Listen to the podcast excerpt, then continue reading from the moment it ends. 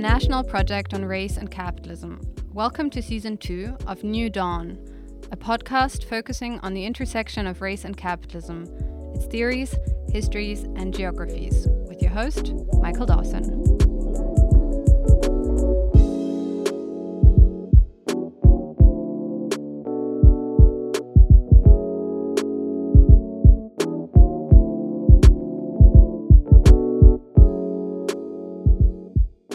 My pleasure to welcome John N. Robinson. He's an assistant professor of sociology at Washington University in St. Louis. He received his PhD in sociology from Northwestern University in June of 2016. Robinson work examines how microeconomic changes have redefined politics of race, poverty, and neighborhood inequality within and around American cities. Robinson's current book project is entitled Liquid City Affordable Housing and the Politics of Racial Inequality in the Age of Finance. It's a mixed method study of the affordable housing industry in the U.S. This industry offers an early and important case for understanding the growth of finance both as a mode of track transaction and sector of the economy in the design and implementation of anti-poverty programming. Welcome to the show. I should add for the audience, affordable housing is in quotation marks. so how you been doing? I've been doing pretty good. Yeah, still still really mulling over some of the really uh, brilliant conversations had about racial capitalism over, over the past couple of months. So yeah, I've been doing good. Glad to hear. So one of the questions that we usually start our conversations with is um, how does the concept of racial capitalism enter your work? I know in the paper that I recently read and discussed with you, you say that you see racial capitalism as a political back battleground. What do you mean by that? I'm saying sort of theorizing racial capitalism as a political battleground.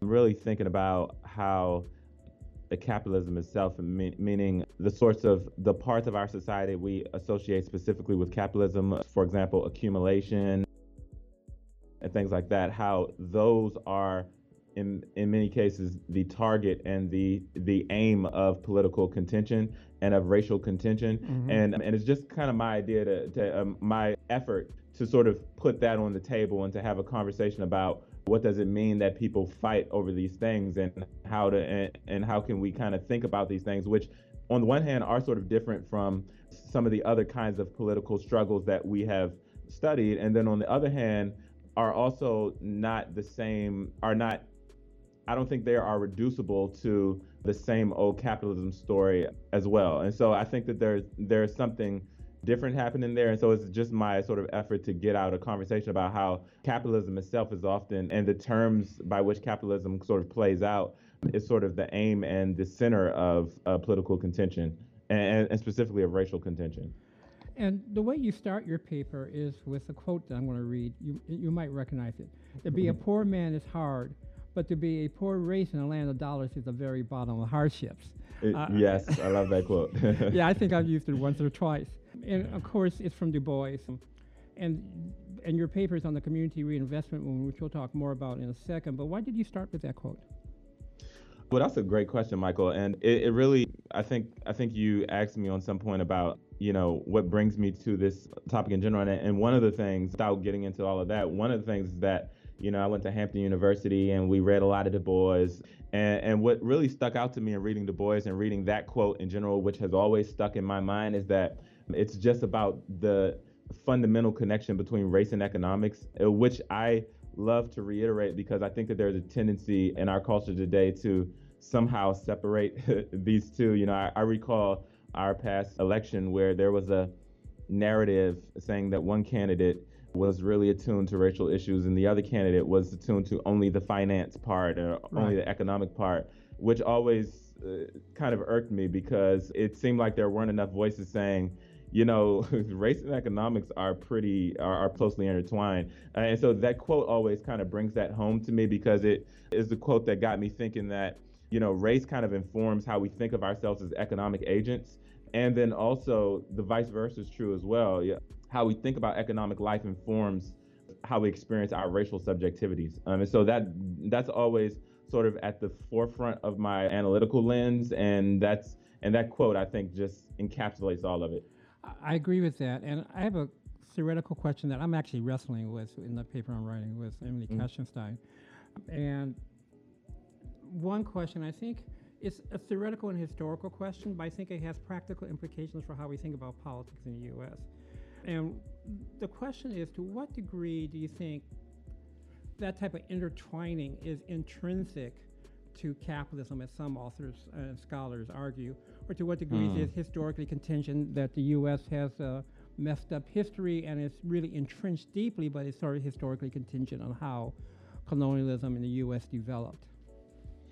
That's that's something that I re- I wrestle with myself, and I probably haven't thought about it as deeply as I should. I I would say I don't come down really one side or the other. I, you know, so I'm thinking of you. You might be thinking at least in one part about somebody like Cedric Robinson. Absolutely. Yeah, and and you know, and so and what I think about Cedric Robinson's work is that I think in general um, the idea that race is a part of how we distribute resources that's that's sort of how that's sort of what i take away from it mm-hmm. and so to me that would be the case in a society that is defined as capitalist or in some of the other kinds of societies that, that we've studied to me that that would be descriptive of all of that but the specific mechanisms that he gets into i think those might be a little bit more contextually specific like the so i think he gets into um, the idea that race is about dividing racism is about dividing, sort of undermining the, the unity of, of workers.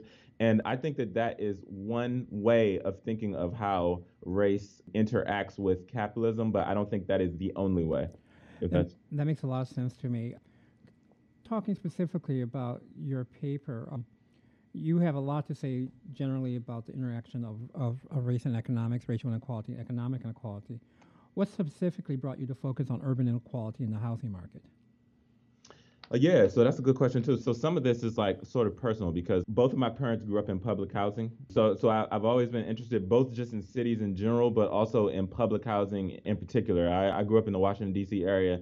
Both of my parents grew up in the Washington D.C. area, and they both grew up in in a public housing project. And so even when I go back home, you know, my my father he takes me tours around the city and tells me what changed. And these tours, you know, I I think of them as gentrification tours uh, almost, but on these tours, it's all it's always you know a prominent part of it is always kind of him pointing out to me where where some public housing towers used to stand. You know, like uh, uh most of them have been have been demolished. Yeah. But but you know it's it's, it's a real prominent part of his mental map of how he navigates the city, and, and you know so I think it's that had a real impact on me, and so I've always been interested in in urban in particular, but housing. I think in uh, when I did undergrad in Hampton, I didn't really study so much topically specific housing, but I thought more about the the uh, political economy more generally. But once I got into graduate study, I really began to study uh, public housing empirically, and that was for me the gateway into broader questions about housing for me and how it fit into the picture of capitalist America. One of the many aspects of your paper that I found fascinating is that you have a critique of traditional Marxist thinking about urban inequality, but you also have a critique of how some African American scholars have viewed urban black movements.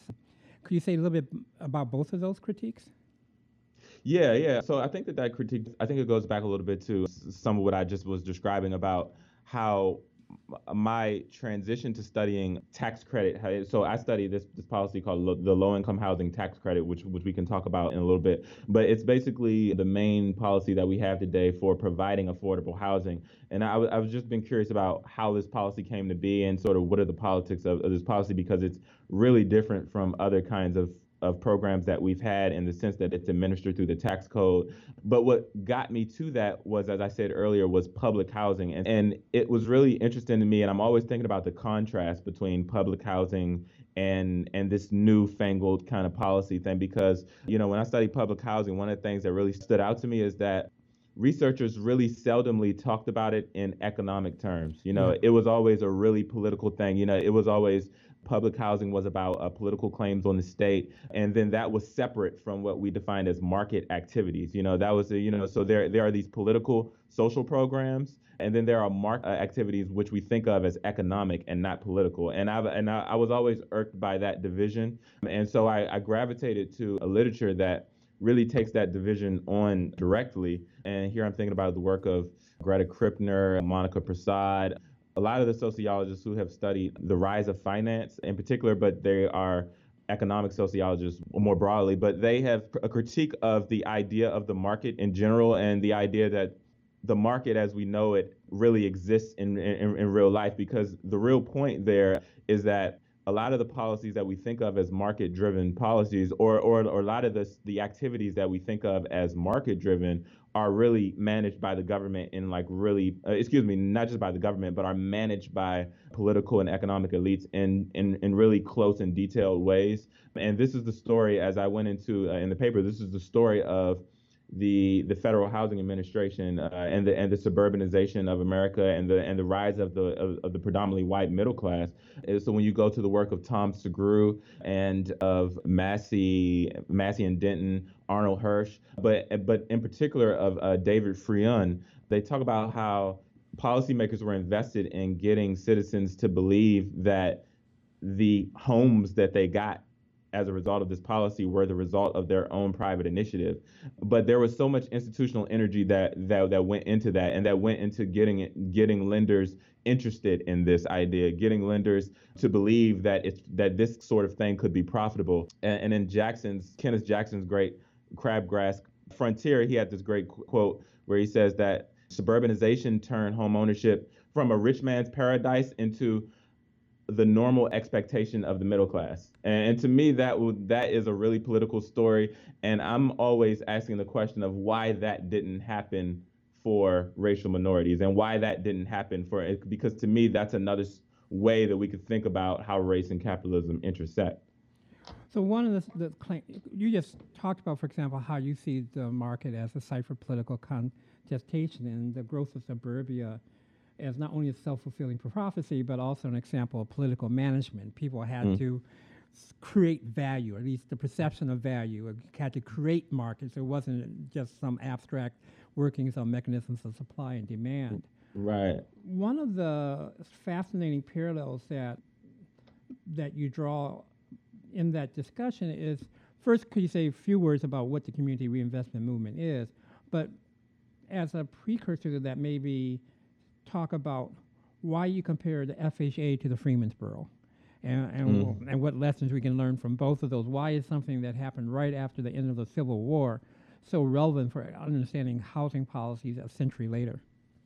Yeah, that's a that's a great question. So the community reinvestment is just sort of a sort of a broad umbrella term for a movement that really emerged out of the civil rights movement and it was very much intertwined with. I think I think there is a narrative that this was one of the the more conservative appendages of the civil rights movement. You know, in my research, I'm I, I, see all the time that it was very intertwined with what we would call the the Black freedom movement, the the Black Power movement. But the emphasis was on changing the financial institutions that really shaped the mainstream American economy.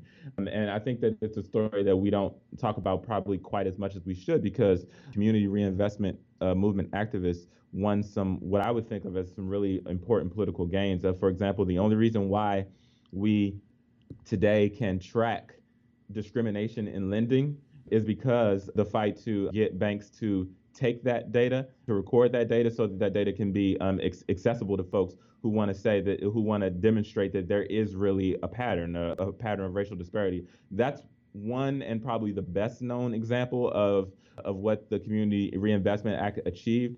And and in my work, I'm not really focusing specifically on, on, on the Community Reinvestment Act, nor am I sort of trying to make the claim that this is this was a perfect movement and, and it, it didn't have any weaknesses or flaws.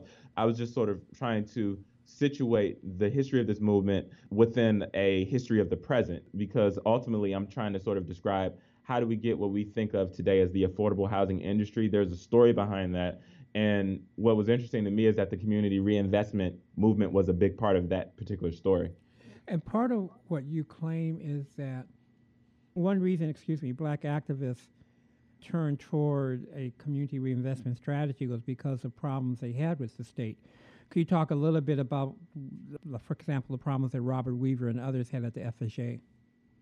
I'm so glad you asked that, Michael, because this is like one of the things that I've been really interested in. Because you know, like so, so sometimes when I have these conversations, people think, you know, why why are you focusing on these movements that obviously they don't really contain a lot of possibility because they're just operating within the parameters of capitalism.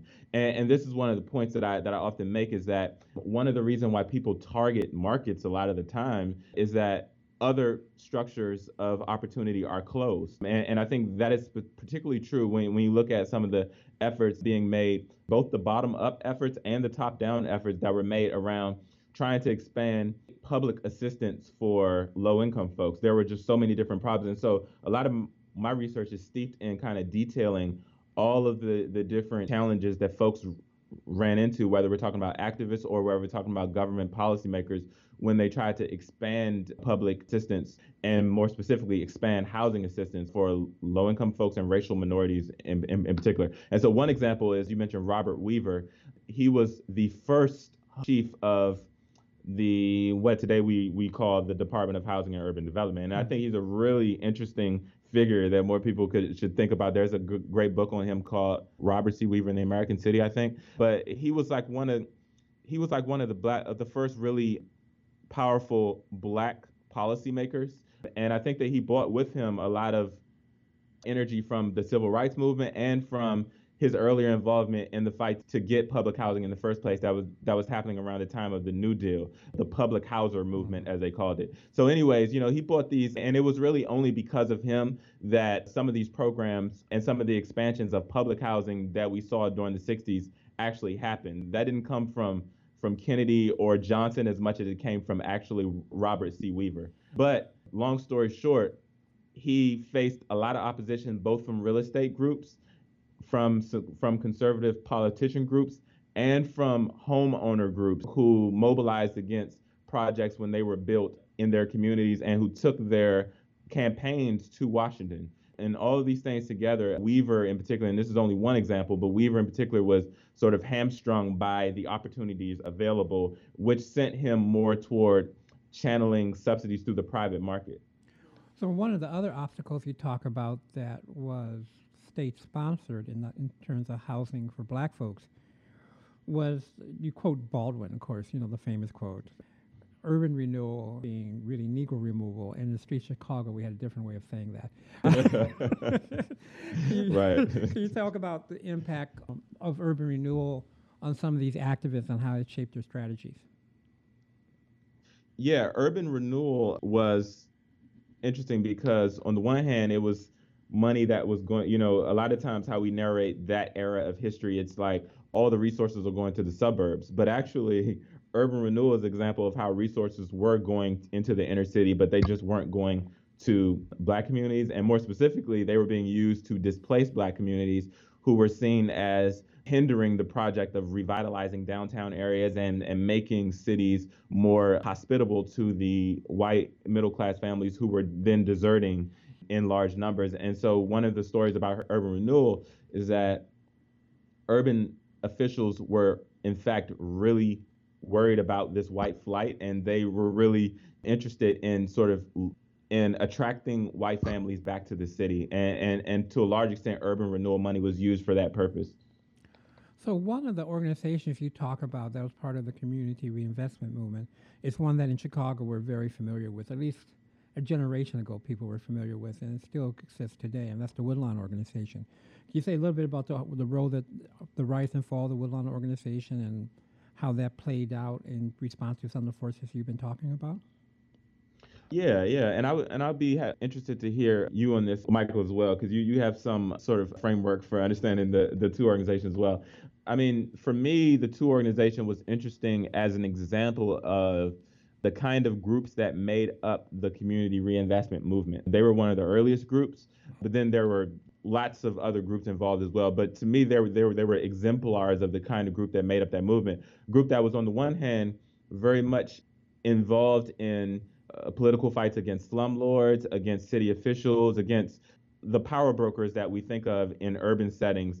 Uh, but on the other hand, also they built housing and they saw themselves as using their productive role in the housing market to make a difference and to provide opportunities that wouldn't otherwise exist for for their constituents.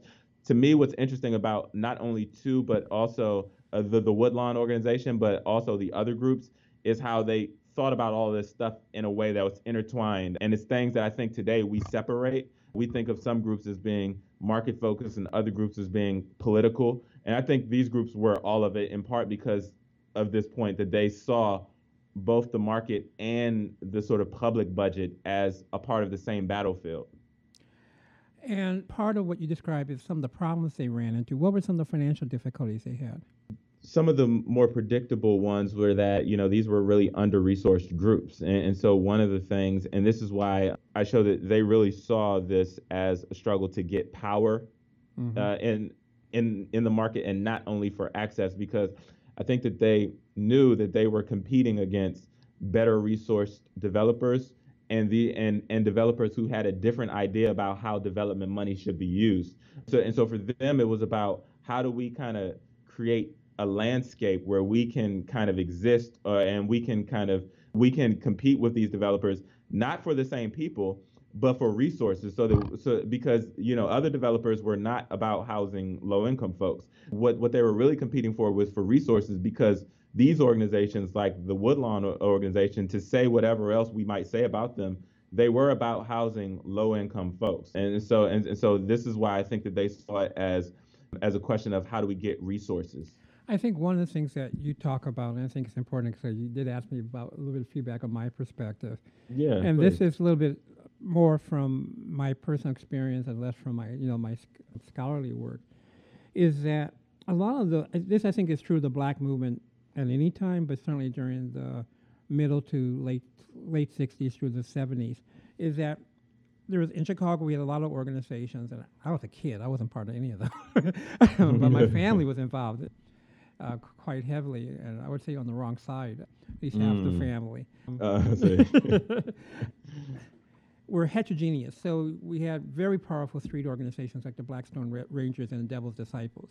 There's a very strong mm-hmm. political movement within, within them, but there's also a what can only be called a criminal element as well. And yeah. there was internal tensions within movements like within some of the nationalist movements.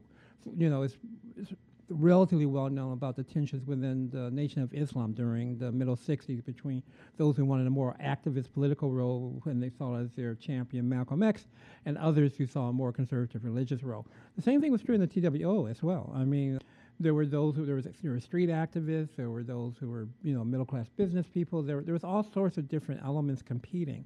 And one of the things I think that gets uh, overlooked is the degree to which all these different groups had to deal with the state. Mm. And, and I think the state in both roles. I mean, we know about the assassination of Fred Hampton and assassination, at least those people, people in Chicago, of a lot of other com- black militants at the same time, not just Mark Clark and Fred Hampton. But it's also, there was also an active move of not just coercion, but co-optation. Mm. if you want to do, you, we'll let you do business in, the, in this city, but under these terms. Right, right. And the Dawson organization, the Daley organization were uh, particularly the Dawson organization, the Daley organization tended more toward the coercion side. The Dawson organization was certainly able to do the coercion side, but also was very adept at, co- at co-opting leaders mm. uh, and elements so that the there would be a counterbalance to some of the more militant elements on, that were on the street. I see. Yeah, yeah. And Very so, interesting. And so, I think there's a mistake I don't see this in your work, but I think there's a mistake, and sometimes when I read social movement histories, of seeing these organizations, we can use another example, the Black Panther Party, as heterogeneous organizations without understanding the sort of tensions of various types within those organizations and different political tendencies, different economic tendencies. Mm. And the really, I mean, I think this is something you talk about, this is something Nathan Connolly talking about. What are the real parameters what you know, in Gramscian terms, what's the terrain these groups are working within? They can't right. make every choice. Some yeah. choices are ruled out. right. right. And so they're trying to navigate something that's very complicated and with a, that has a lot of dang- dangerous elements to it. Yes, absolutely, absolutely.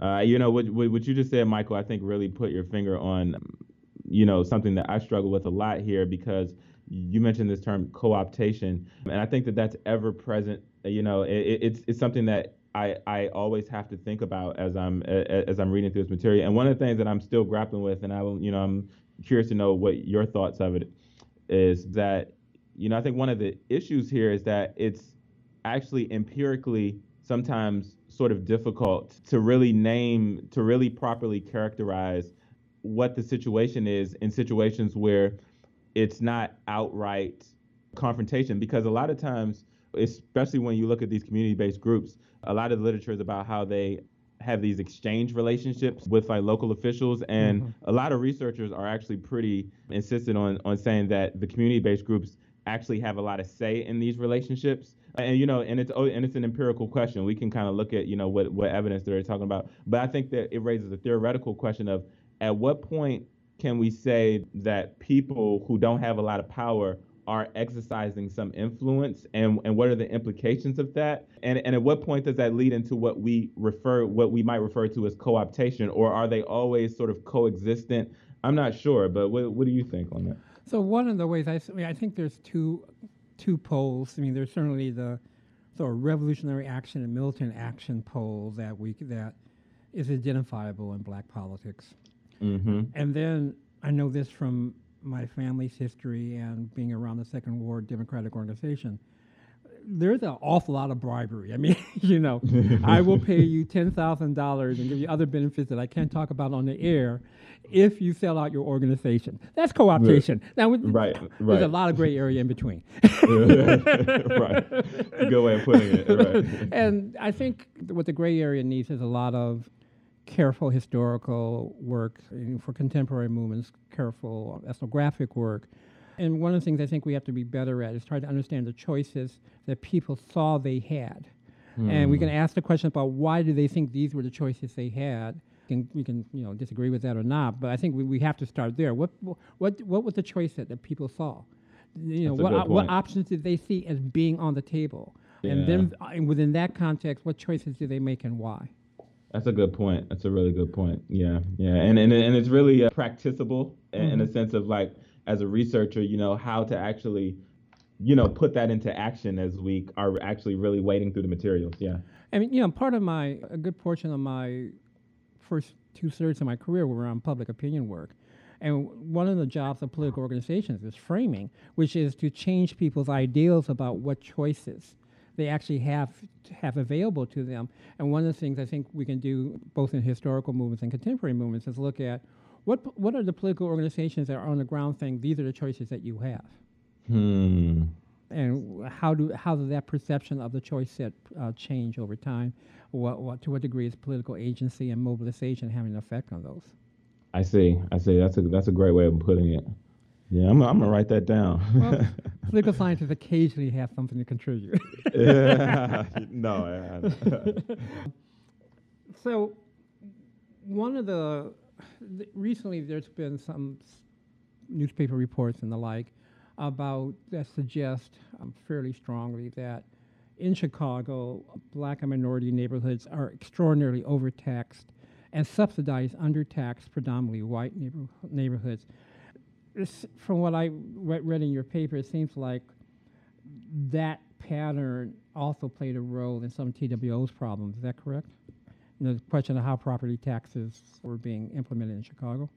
Oh yeah, absolutely, absolutely. And this gets to know. I, I have another project uh, on that too that I can uh, t- talk to you about in a little bit. But yeah, so you know, one of the reasons why when when when federal officials made these different efforts to create pots of money that could be used by private market actors to create low income housing. You know, these were specific efforts that they started doing in the in the 1960s or so. And one of the things that that that that really hampered those efforts was the fact that the many different ways in which the space in low income communities were just priced and conceptualized economically in much different ways than in white communities. And so one way, so one example of that is through the is through the tax system and how many of these communities, even the most disadvantaged communities, are ironically have some of the highest tax rates, especially mm-hmm. in the in the in, in, the Chicago area. And, and then what that meant in practice was that financial packages that seemed like they should work out actually couldn't work in these communities because the property taxes were so burdensome. Right. So and that gets me to my next question. Then we could start talking a little bit about some of your other work as well and is and talk about also talk about democratizing economies and to what degree is it possible. But one of the I saw fascinating stories you tell, one that I was unfamiliar with, was the role that the state and private interests had in reshaping the perception of value of property within inner cities through the through the use of tax shelters. Can you mm-hmm. say can you say more about that? And then how the community groups sort of adapt to that as well? Yeah, absolutely. Yeah. So that's this is kind of the, the meat of one of my chapters in the book because it is really a key part of the story about how we came to allocate and administer housing policy through the tax code. Mm. And, and, and when you pose the question in that way, one of the key chapters in that story is this um, this chapter about the rise of what we call a tax shelter industry, which more broadly speaking, this was just a way that commercial developers lobbied the Treasury and just kept up constant pressure on the, on, on the Treasury to give them these really lucrative tax benefits that were associated with real estate. And the biggest one, even though there were lots of them, were, the biggest one was about depreciation, is, is the fact that uh, the tax code actually rewards what it sees as entrepreneurial risk taking on the part of, for example, a developer. It rewards that by giving back money for pro- for the natural process of property depreciation. One of the things that community-based groups did was that you know they I think realized at some point that this was really the only way that they could get capital and and also use capital in at least relatively speaking on their own terms because all of the other pots of money were closed. You know we, we're getting back to the the question that you raised about political opportunity structure and thinking about what are the options on the table. And and lots of other options were closed. The the the mortgage money was going to the suburbs. The urban renewal money was going to downtown commercial elites. And you know there were gatekeepers for both of these uh, pots of money that wouldn't give money to low-income neighborhoods for deeply institutionalized reasons. And so the tax shelter industry was just kind of this thing that was created by developers that community-based groups kind of latched onto. And, and the reason why it worked, ironically, and this is a little sad, is because it's more about the property than the people. There, yeah. the, the, there are these assumptions about this natural process that property depreciates, and then so you get these benefits, and it's not really tied to who's living there, and it's not really tied to the race of the folks who occupy the buildings, but it's tied more to this assumption about how property naturally depreciates. And I think that that's an interesting quirk of the story, but it very much leads directly into our, our, our situation today where everything is allocated around the tax code.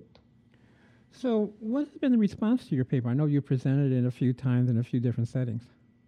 It's been really uh, informative for me so far. It's been really informative. As you know, it's a, still a work in progress, and it's it's a chapter in a, in a, in a larger book. So I've really benefited from these conversations, and and, and in particular, like I said, I, I kind of started off thinking mostly about social policy and the state.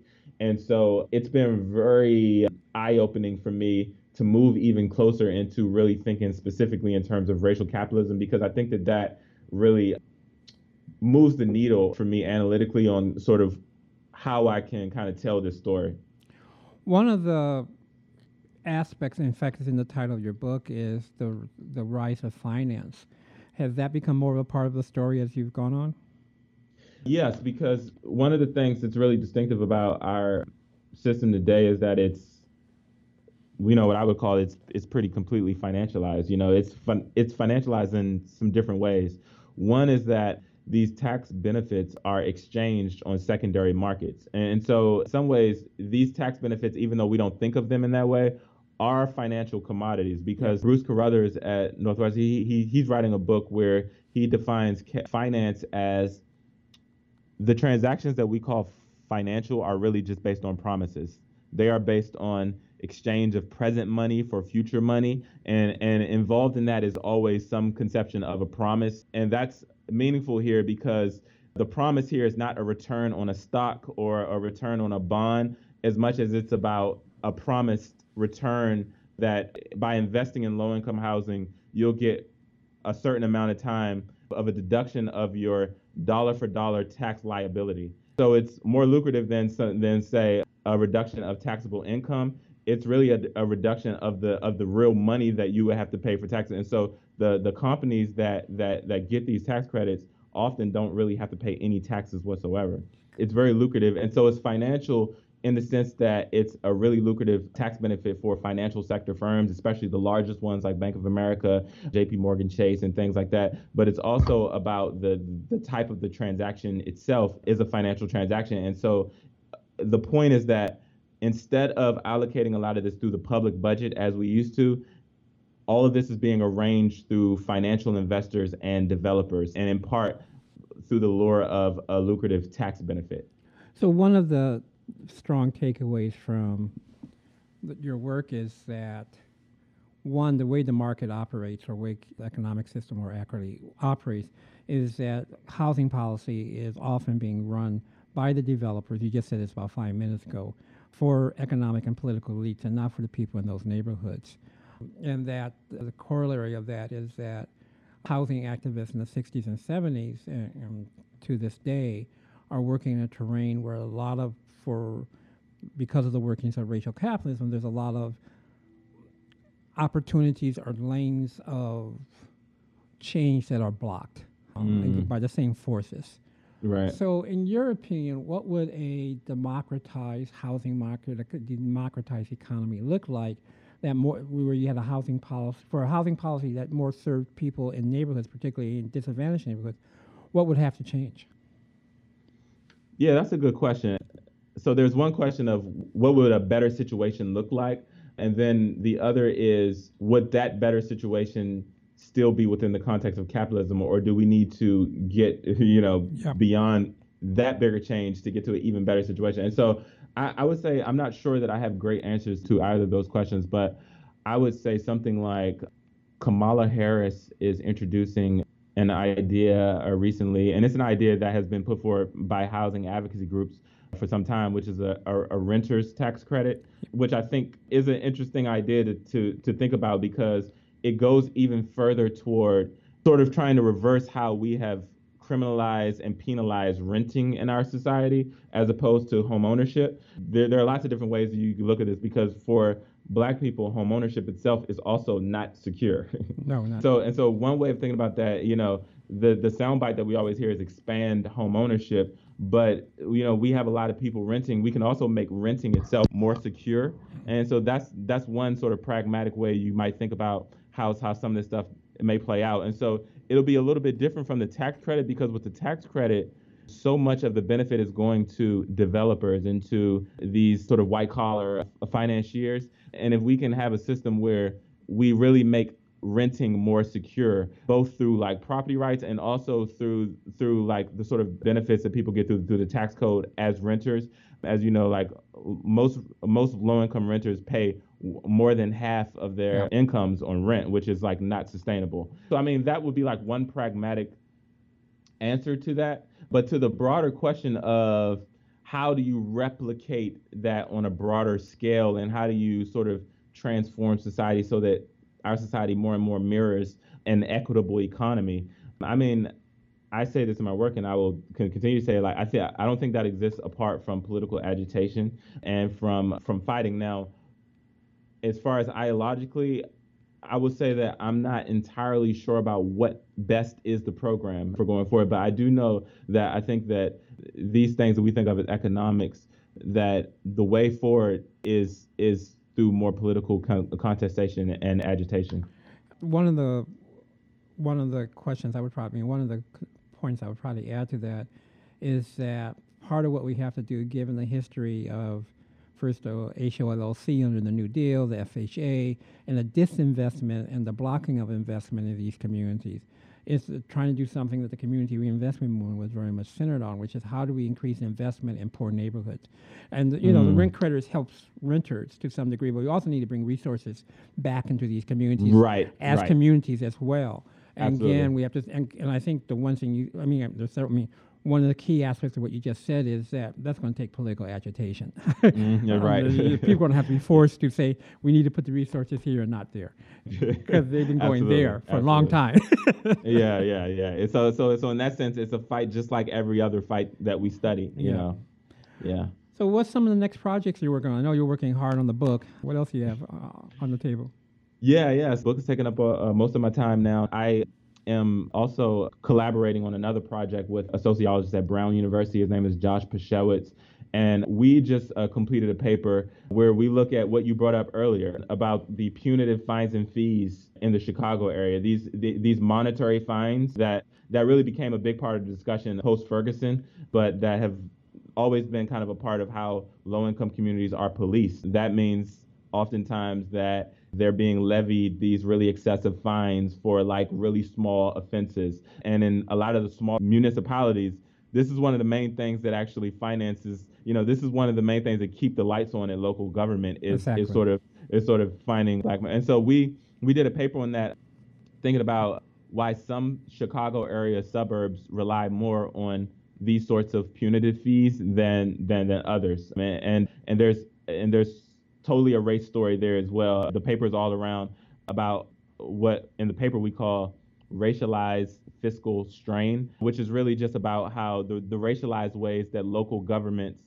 are able to sustain to sustain themselves because the punitive fines and fees were concentrated in racial minority communities that did not have the same access to property taxes and that for that reason actually overtaxed their citizens in part because they don't get the investment that the other suburbs get. Uh, you know, the the sort of commercial, the big box retailers and all all these kind of things, they don't go to these communities, and so these are the communities where. Even though we think of the suburb as places where you kind of like move, you know, you move up the economic ladder, these are places where a vastly disproportionate amount of the people's household wealth are being taken through taxes and through other stuff just because these communities are systematically underdeveloped in their capacity to get access to the good revenues. Um, and, and, and that's, again, goes back to this same process of, of, of racially uneven development that we've been talking about. And that's linked to two other, well, maybe three other stories as well. Because the ch- old Chicago model of having rich suburbs and a poor inner city, we're going back to a much more developing world model of poor suburbs surrounding yeah, a rich, rich central yeah. city. And one of the consequences, and one of the, some of the mechanisms for that in Chicago is that when in Chicago those housing towers that were, were, were you know, Cabrini Green, Robert Taylor Homes, Stateway Gardens were torn down, those folks were pushed out of the city. And mm. one of one of the so one of the aspects of a lot of those uh, communities is they have all the problems of the inner city Chicago without anything like the resources of Chicago. Even as much as Chicago poor communities are disadvantaged, there's even fewer services available in these Bingo. what we call resource strained communities.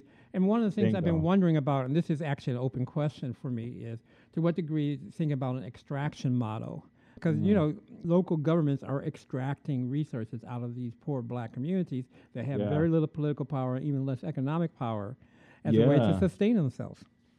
Hmm, that's a I like that extraction. Yeah, yeah, I like that because they're extracting and that, and at the same time filtering because you know some of these affluent communities are extracting resources but also limiting who can actually live there yeah. at the same exact time yeah. Yeah.